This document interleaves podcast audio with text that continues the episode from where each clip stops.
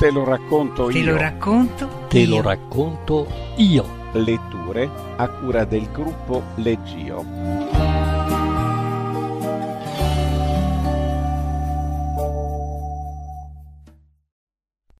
Il gatto del diavolo di Stephen King. Legge Marzio Bossi. Stephen Edwin King, noto come Stephen King, nato a Portland il 21 settembre 1947, è uno scrittore e sceneggiatore statunitense, uno dei più celebri autori di letteratura fantastica, in particolare horror, del XX secolo. Scrittore prolifico, nel corso della sua carriera iniziata nel 1974 con Carrie, ha pubblicato oltre 80 opere fra romanzi e antologie di racconti, entrate regolarmente nella classifica dei best seller, vendendo complessivamente più di 900 milioni di copie.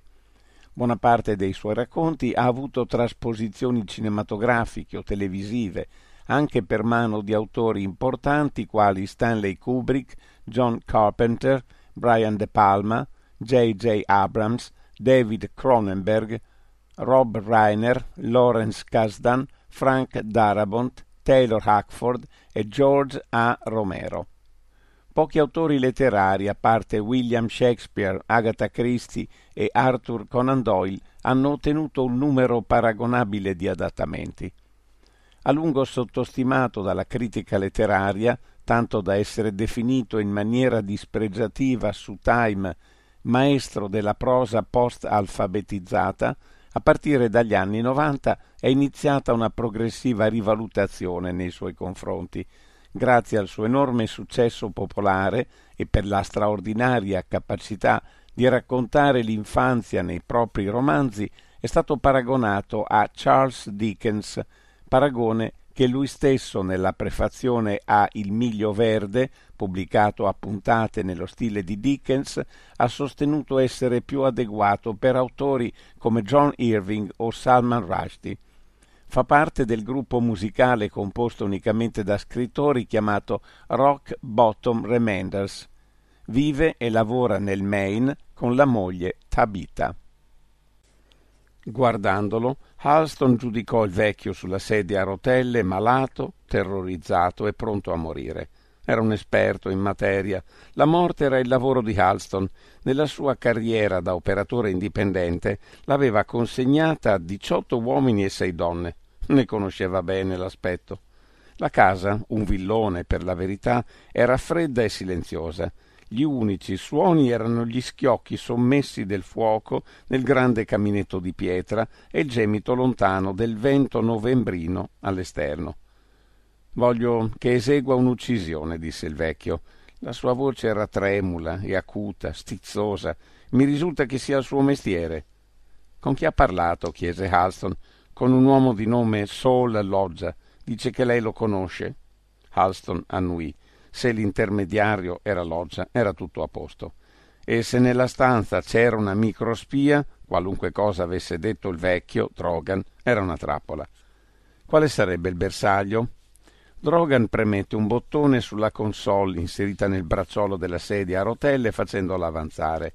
Quando gli fu vicino, Halston percepì gli odori gialli di paura, vecchiaia e orina. Ne fu disgustato, ma non ne diede segno. Il suo volto rimase imperturbato. La sua vittima è dietro di lei, disse sottovoce Drogan.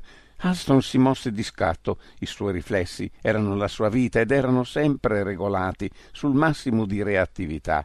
Scivolò giù dal divano, appoggiandosi per terra su un ginocchio. Contemporaneamente si girò e la sua mano sparì all'interno della giacca sportiva appositamente confezionata ad afferrare l'impugnatura dell'ibrida 45 a canna corta nella fondina ascellare a molla che gli faceva saltare l'arma nel palmo della mano al minimo tocco. Un istante dopo la puntava a. a un gatto. Per un secondo Halston e il gatto si guardarono. Fu un momento strano per lui, uomo senza immaginazione e insensibile alle superstizioni. In quell'attimo, inginocchiato sul pavimento con la pistola spianata, ebbe la sensazione di conoscere quel gatto, anche se, se mai ne avesse visto uno con un pelo così insolito, sicuramente non l'avrebbe più dimenticato. Il muso era diviso perfettamente in due, mezzo bianco, mezzo nero. La linea di demarcazione gli correva dalla cima del cranio appiattito giù lungo il naso fino alla bocca, in linea retta. Nella penombra gli occhi erano enormi e in ciascuna delle nere pupille quasi circolari brillava un prisma riflesso dalle fiamme del fuoco, come un accigliato tizzone di odio. E il pensiero echeggiò nella mente di Halston. Noi ci conosciamo, tu ed io. Poi passò. Ripose la pistola e si mise in piedi. Dovrei ammazzarla per questo, vecchio. Non mi piacciono gli scherzi. Io non ne faccio, ribatté Drogan. Si sieda. Guardi qui dentro. Da sotto il plaid che gli copriva le gambe aveva tolto una busta voluminosa. Halston si sedette. Il gatto, che era accovacciato sullo schienale del divano, gli saltò delicatamente in grembo. Lo guardò per un momento con quei grandi occhi scuri, le pupille incorniciate da sottili anelli verde oro, poi si accucciò e cominciò a fare le fusa. Aston rivolse un'occhiata interrogativa a Drogan. È molto socievole, disse Drogan all'inizio. Questo caro gattino socievole ha ammazzato tre persone in questa casa. Ora resto solo io. Sono vecchio, sono malato, ma preferisco morire per conto mio. Non ci posso credere, commentò Halston. Mi ha assunto per far fuori un gatto. Guardi nella busta, prego. Halston lo accontentò. Era piena di centinaia di biglietti da cinquanta, tutti vecchi. Quanto c'è? Seimila dollari. Ce ne saranno altri seimila quando mi porterà la prova che il gatto è morto. Il signor Loggia mi ha detto che dodicimila sono la sua tariffa standard. Halston annui accarezzando automaticamente il gatto che aveva in grembo. Dormiva, continuando a fare le fusa. A Halston i gatti piacevano. Erano gli unici animali che gli piacevano, per la precisione.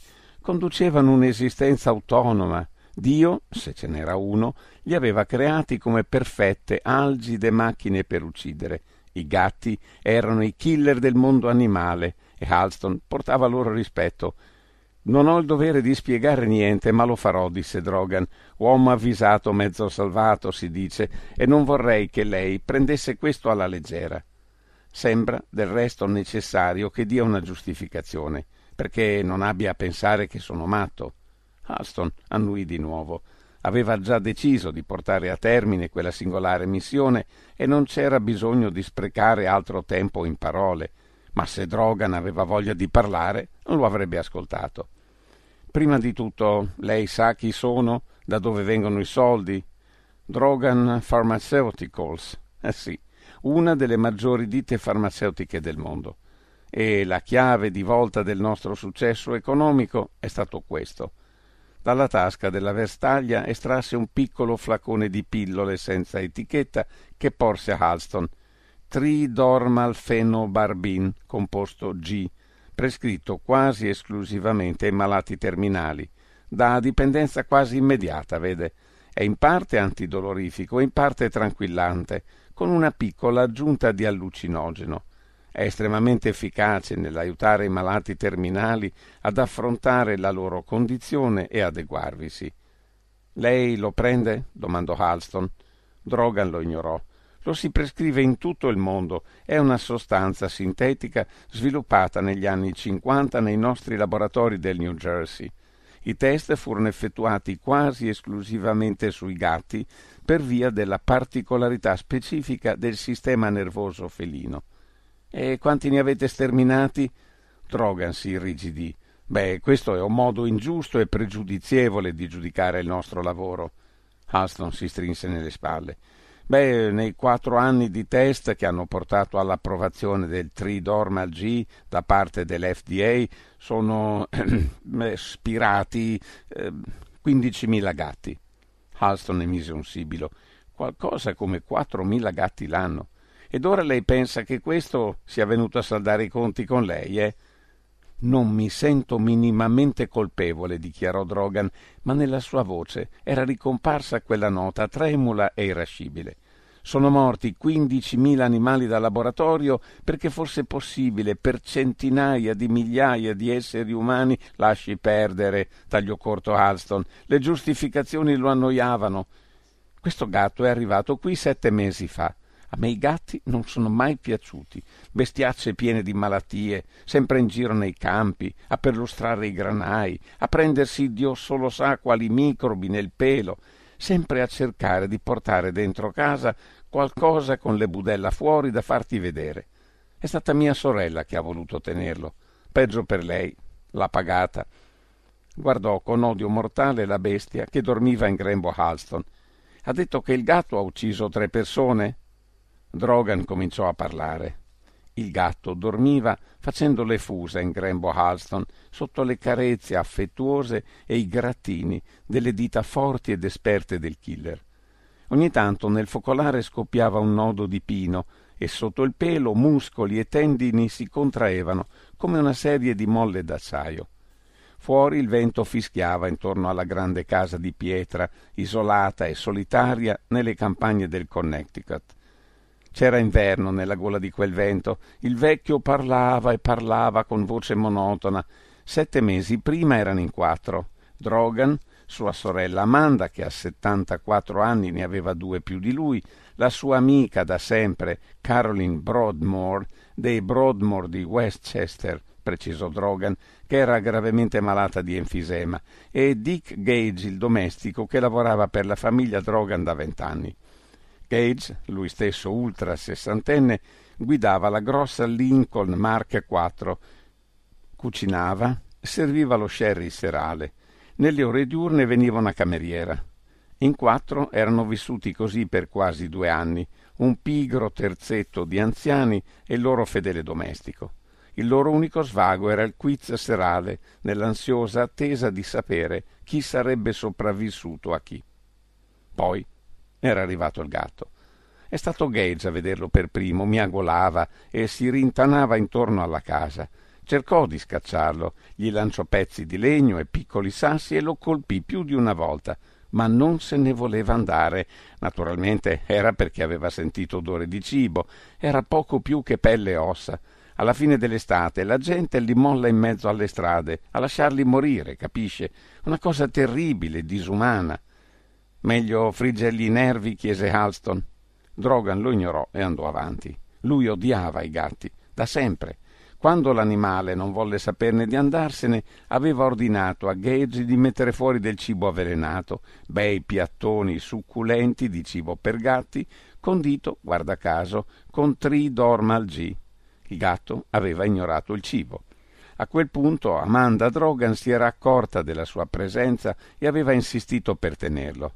Drogan aveva protestato con veemenza, ma Amanda l'aveva spuntata. Come sempre, a quanto pareva. Ma ha imparato la lezione, proseguì Drogan. Lo portò in casa lei stessa in braccio. Faceva le fusa come adesso, ma a me non si avvicinava. Non lo ha mai fatto, finora. Gli ha versato del latte in un piattino. Oh, guardalo, poverino, ha tanta fame, ha cinguettato tutte e due a coccolarlo, lei e Caroline. Disgustoso. Era il loro modo di vendicarsi di me, naturalmente sapevano come la pensavo sui felini ancora dai tempi dei test del Tridormal G di vent'anni fa. Si divertivano a stuzzicarmi, usavano il gatto per innervosirmi. Rivolse a Halston uno sguardo tetro. Ah, ma hanno pagato. Verso metà maggio Gage era andato in cucina per preparare la prima colazione e aveva trovato Amanda Drogan ai piedi della scala principale in mezzo a cocci di scodella e friskis, gli occhi spenti, spalancati e rivolti al soffitto. Aveva sanguinato abbondantemente da naso e bocca. La sua schiena era spezzata, entrambe le gambe fratturate e il collo letteralmente sbriciolato come un pezzo di vetro. Il gatto dormiva in camera sua, spiegò Drogan. Lei lo trattava come un bambino. Hai tanta fame, tesoruccio. Oh, hai bisogno di uscire a fare la popò. Osceno, dalla bocca di un vecchio sergente maggiore come mia sorella. Io credo che l'abbia svegliata miagolando. Lei ha preso la sua scodella. Diceva sempre che a Sam i suoi frischi non piacevano se non li inumidiva con una goccia di latte Così aveva intenzione di scendere. Il gatto le si è strusciato sulle gambe. Lei era vecchia, non molto stabile, mezzo addormentata. Sono arrivati al primo gradino e il gatto le si è messo davanti. L'ha fatta inciampare e... Sì, poteva essere andata così, pensò Halston. Nella mente vide l'anziana donna precipitare in avanti, troppo sbalordita per gridare. I frischis che volavano via mentre lei ruzzolava giù scompostamente la scodella che andava in frantumi. Alla fine si ferma in fondo alle scale con tutte le ossa rotte, gli occhi sbarrati, il sangue che le cola dal naso e dalla bocca e il gatto, ronfando, comincia a scendere piano piano, gradino per gradino, mangiandosi tutto contento i suoi frischis. Che cosa ha detto il coroner? chiese a Drogan. Che era stato un incidente, si capisce, ma io sapevo com'era. Perché non si è sbarazzato allora del gatto, dopo che Amanda non c'era più? Perché, a quanto risultava, se lo avesse fatto, Caroline Broadmoor aveva minacciato di andarsene. Era isterica, ossessionata dal gatto, era una donna malata, con un interesse maniacale per lo spiritualismo. Una medium di Hartford le aveva detto per soli venti dollari che l'anima di Amanda era entrata nel corpo felino di Sam. Sam era stato di Amanda, aveva detto a Drogan, e se andava via Sam, andava via anche lei. Halston, che si era specializzato abbastanza bene nel leggere tra le righe delle vite umane, sospettava che a suo tempo Drogan e la vecchia Broadmoor fossero stati amanti e adesso il vegliardo era riluttante a separarsi da lei per colpa di un gatto. Sarebbe stato un suicidio, sentenziò Drogan. Lei si considerava ancora una donna facoltosa, perfettamente in grado di prender sulla bestia e andarsene a New York o a Londra o addirittura a Monte Carlo. In realtà era l'ultima di una grande famiglia costretta in miseria a causa di certi pessimi investimenti negli anni sessanta. Abitava qui al secondo piano in una stanza monitorata e superumidificata. Aveva settant'anni, signor Halston. Fino a due anni prima era stata una forte fumatrice e il suo enfisema era parecchio grave. Io volevo che restasse qui e se doveva restare anche il gatto. Halston annui, poi abbassò ostentatamente gli occhi sull'orologio. È morta in una notte degli ultimi giorni di giugno. Il dottore l'ha dato un po' per scontato. È venuto qui, ha firmato il certificato di morte e buonanotte a secchio. Ma il gatto era nella stanza, me lo ha detto Gage. Beh, tutti dobbiamo andarcene un giorno o l'altro, commentò Halston. Naturale, è quello che disse il dottore. Ma io sapevo che non era così semplice, ricordavo bene. Ai gatti piace prendere i neonati e i vecchi mentre dormono, gli rubano il respiro.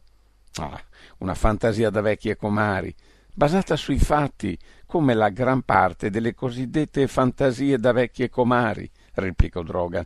Vede, ai gatti piace impastare cose soffici con le unghie, un cuscino, un tappeto bello folto o una coperta, una coperta da culla o una coperta da persona anziana, il peso supplementare su una persona che è già debole del suo. Drogan continuò e Halston si mise a pensare.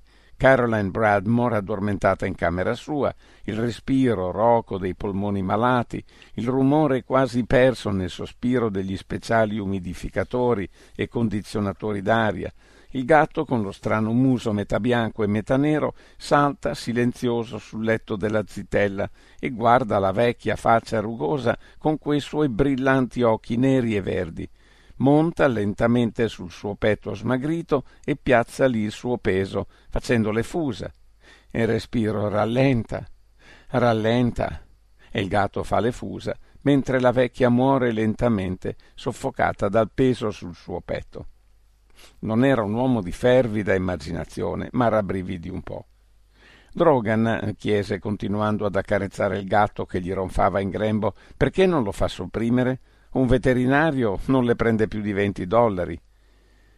Eh, il funerale si tenne il primo di luglio, disse Drogan. Ho fatto seppellire Caroline nel nostro lotto vicino a mia sorella, come avrebbe voluto lei.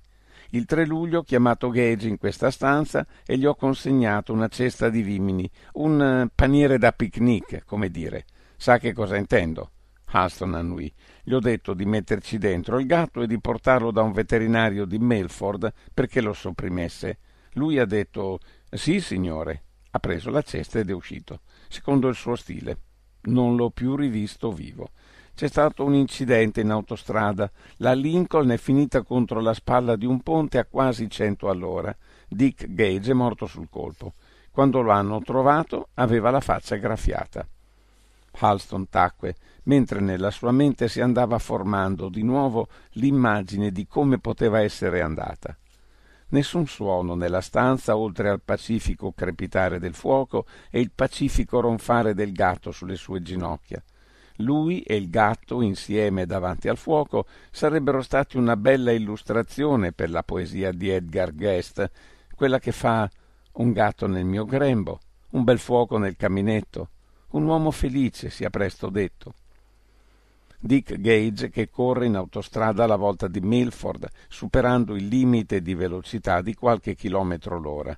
La cesta di vimini accanto a sé, una specie di paniere da picnic. Dick tiene d'occhio il traffico, forse sta sorpassando un grosso semiarticolato e non si accorge di quello strano muso, bianco da una parte e nero dall'altra, che sbuca dalla cesta, dalla parte del guidatore. Non se ne accorge perché sta superando il grosso autocarro ed è quello il momento in cui il gatto gli salta in faccia, soffiando e graffiando, e con gli artigli gli buca un occhio, glielo sgonfia, lo acceca.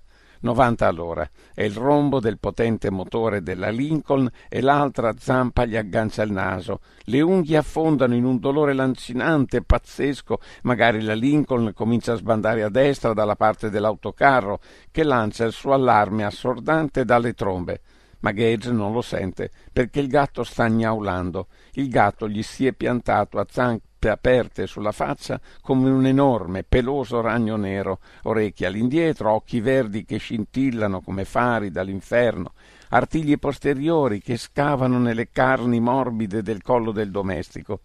L'automobile sbanda bruscamente dall'altra parte, le arriva incontro la spalla del ponte, il gatto salta giù e la Lincoln, uno scintillante siluro nero, si schianta contro il cemento e salta in aria come una bomba. Alston degluti a vuoto e sentì uno schiocco in fondo alla gola. E il gatto è tornato. Drogan annui. Eh sì, una settimana dopo, il giorno della sepoltura di Dick Gage, per dirla tutta proprio come in quella vecchia canzone, e il gatto tornò. Era sopravvissuto a uno schianto a novanta all'ora. Stento a crederlo. Ah, dicono che tutti i gatti hanno sette vite. Quando è tornato è stato allora che ho cominciato a chiedermi se non fosse un. Uh, un. Uh, un essere infernale? gli suggerì a bassa voce Alston. Eh, in mancanza di meglio mettiamola così. Una specie di demone mandato a punirla. Ah, non so mi fa paura. Gli do da mangiare, o per meglio dire, glielo dà la donna che viene a fare i lavori domestici. Non piace neanche a lei. Dice che quel muso è una maledizione di Dio. Naturalmente lei è di qui. Il vecchio tentò di sorridere senza riuscirci. Voglio che lei lo uccida. Ci vivo insieme da quattro mesi. Gira furtivo nelle ombre, mi osserva. Sembra che. che stia aspettando. Io tutte le sere mi chiudo a chiave in camera e mi chiedo lo stesso se un giorno o l'altro dovrò svegliarmi e trovarlo acciambellato sul mio petto a fare le fusa. Fuori il vento gemette malinconico e la canna fumaria di pietra fece uno strano rantolo gutturale. Alla fine mi sono messo in contatto con Saul Loggia, mi ha fatto il suo nome, l'ha definito un solitario. Mi piace solista. Sono uno che lavora in proprio. Eh sì, ha detto che non è mai stato arrestato, neppure indiziato. Ha detto che ha l'abilità di cadere sempre in piedi, come un gatto. Halston guardò il vecchio sulla sedia a rotelle e all'improvviso le sue mani, forte dalle lunghe dita, indugiavano a pochi millimetri dal collo del gatto. Se vuole, lo faccio ora, mormorò. Gli spezzo il collo, non s'accorgerà neppure. No, esclamò Drogan. Trasse un lungo respiro, rabbrividendo. Gli si erano colorite le guance giallastre. Non. Eh, non qui. Lo porti via. Halston rispose con un gelido sorriso. Cominciò ad accarezzare la testa e le spalle del gatto addormentato, avanti e indietro, delicatamente. D'accordo, disse. Accetto il contratto. Vuole il corpo? No, no, lo uccida, lo seppellisca. Fece una pausa, si sporse in avanti dalla carrozzella come un vecchio avvoltoio. Mi porti la coda, chiese, in modo che possa buttarla nel fuoco e guardarla bruciare. Pagina 355 Halston aveva una Plymouth del 1973 con un motore Cyclone spoiler personalizzato. Le sospensioni posteriori erano state rialzate e viaggiava con il cofano anteriore puntato verso la strada a un angolo di 20 gradi. Aveva ricostruito lui stesso il differenziale e il retrotreno. Il cambio era un Pensy, l'accoppiamento un Hearst il telaio era sostenuto da quattro enormi Bobby Unser Wide Oval e la velocità massima superava di poco i 250. Lasciò la casa di Drogan poco dopo le 21.30. Tra le nuvole stracciate di novembre si intravedeva uno spicchio di luna.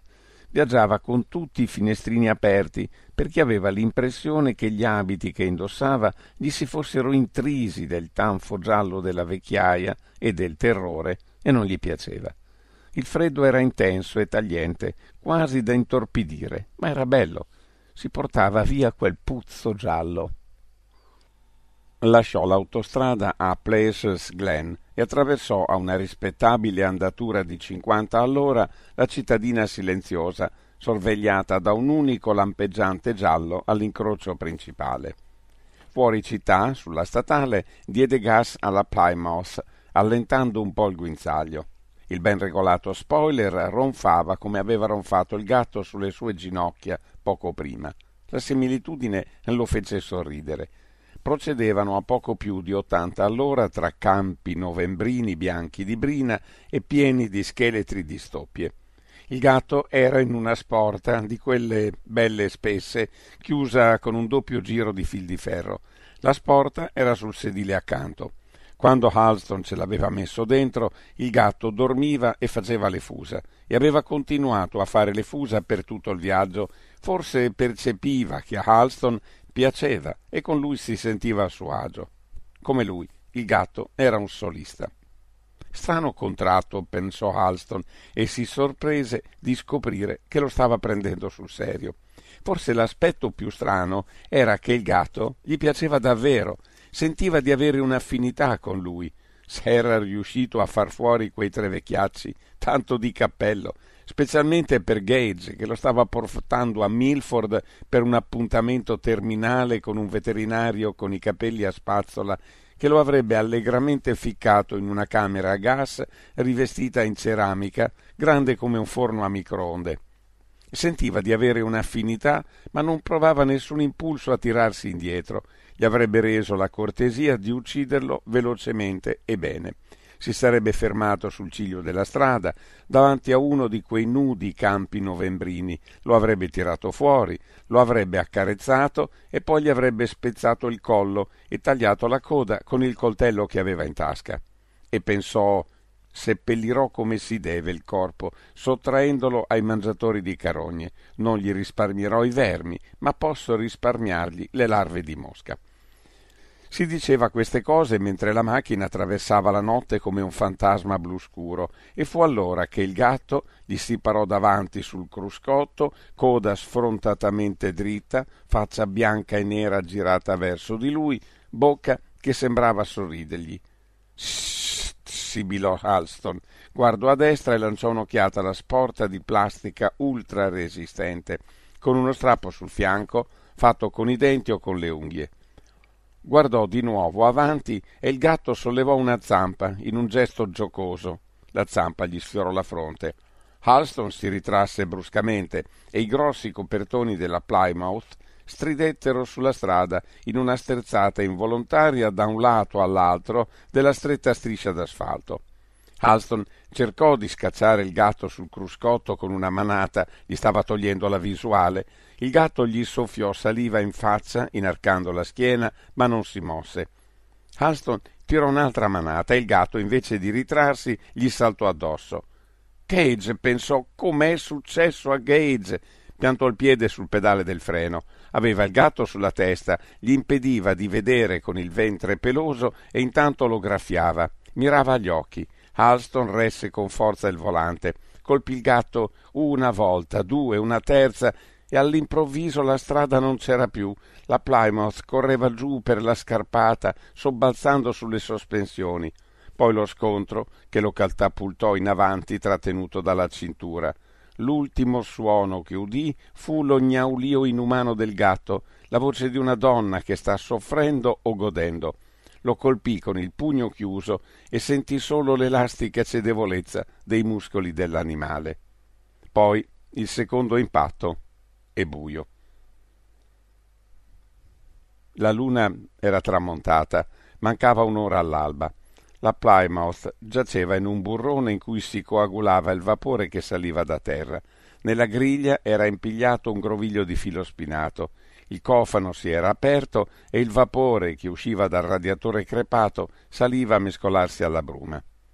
Nessuna sensazione nelle gambe abbassò lo sguardo e vide che sotto il cruscotto l'abitacolo della Plymouth era sfondato. Il grosso Cyclone Spoiler era stato sospinto all'indietro e gli aveva imprigionato le gambe schiacciandogliele. Fuori, in lontananza, il grido predatorio di una civetta che piombava su un piccolo animale in fuga. Dentro, vicino, le fusa tranquille di un gatto sembrava sorridere come il gatto del Cheshire di Alice nel Paese delle Meraviglie. Halston lo vide alzarsi, inarcare la schiena e stirarsi. Con un movimento agile e repentino, come un incresparsi di seta, gli balzò sulla spalla. Halston cercò di alzare le mani per scacciarlo. Le sue braccia non si mossero. Trauma spinale, pensò, paralizzato, forse temporaneamente, più probabilmente per sempre. Il gatto gli ronfava nell'orecchio come un tuono. Togliti di dosso, ordinò Halston. La sua voce era roca e secca. Il gatto si irrigidì per un momento e poi si placò. A un tratto toccò la guancia di Halston con la zampa e questa volta aveva le unghie fuori, solchi di dolore cocente giù fino alla gola e il gocciolare caldo del sangue. Dolore, sensibilità, ordinò alla testa di voltarsi verso destra e la testa ubbidì. Per un momento la sua faccia fu immersa in pelo morbido e asciutto. Halston morsicò il gatto. Il gatto emise un verso di sorpresa e irritazione dal fondo della gola e saltò sul sedile. Lo guardò contrariato, con le orecchie all'indietro. Eh, non t'aspettavi che facessi una cosa così, eh? lo apostrofò Halston. Il gatto aprì la bocca e soffiò. Guardando quello strano muso schizofrenico, Halston capì perché Drogan aveva pensato che fosse salito dall'inferno. Era. I suoi pensieri furono interrotti dalla percezione di un sommesso formicolio nelle mani e lungo gli avambracci. Sensibilità! Torna! Formiche sotto la pelle! Il gatto gli saltò in faccia, artigli protesi, sputando.